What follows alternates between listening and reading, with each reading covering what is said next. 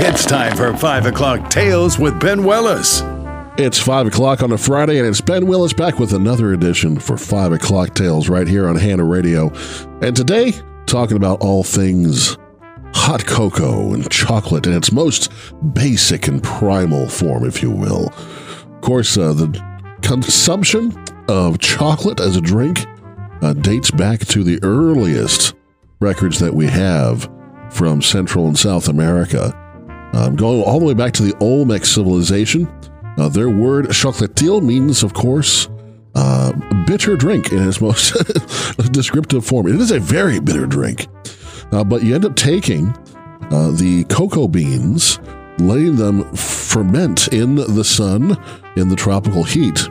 And then after it dries out, you powder that into a paste, grind it up, add it some hot water, and maybe a little bit of uh, pepper as well ground into there just for a little bit of a spice, maybe a little bit of corn flour for thickening. And originally, what would happen in the Olmec, Aztec, and the later Mayan civilization, uh, they'd, much like a, if you've ever seen a blue blaze where you'd roll a drink back and forth between two containers, uh, they would froth this cocoa mix uh, by pouring from one container to another from a great height so that the cocoa cools down, the solids cool down, and turns into this big, thick, frothy, delicious, but very bitter drink.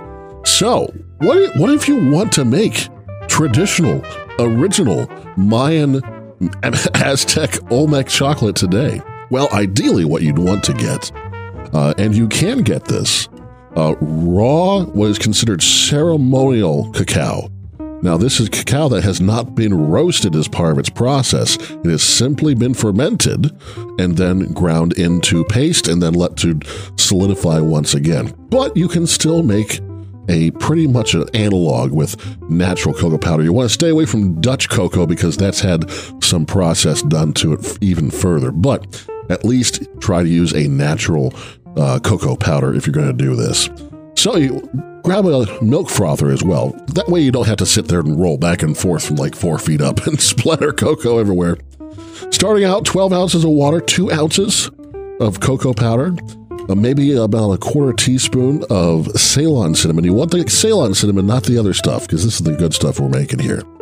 An eighth of a teaspoon of powdered allspice, Another eighth of a teaspoon of achiote powder. That's Mexican saffron. You might see that sometimes in your international aisle. And just a tiny pinch of red cayenne powder. Get that water to a simmer and going to drop the chocolate into a small glass measuring cup or jar.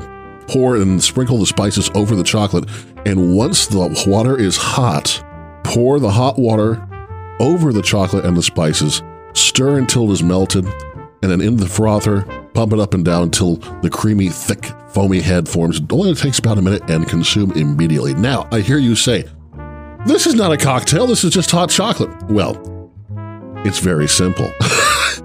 All you gotta do is take this now wonderful, frothy, delicious, and bitter chocolate drink, yeah, turn that into what we're called talking about a mezcal Mexican hot chocolate. Yes. So, taking that original, basic, primal hot chocolate, take about uh, a half cup of that, maybe a little bit, uh, three quarter cup of milk, add to that as well. One ounce of mezcal, a cinnamon stick for garnish, maybe a couple marshmallows as well. It's as simple as that, and it's amazing. It's going to warm you up. It's going to warm your liver up a little bit, and it's got some good antioxidants too, just for a good kicker. So try it the Mezcal Mexican hot chocolate with the original bitter drink itself, xocolatl. Try it this weekend. Until next time, I'm Ben Willis on 5 O'Clock Tales on Hannah Radio.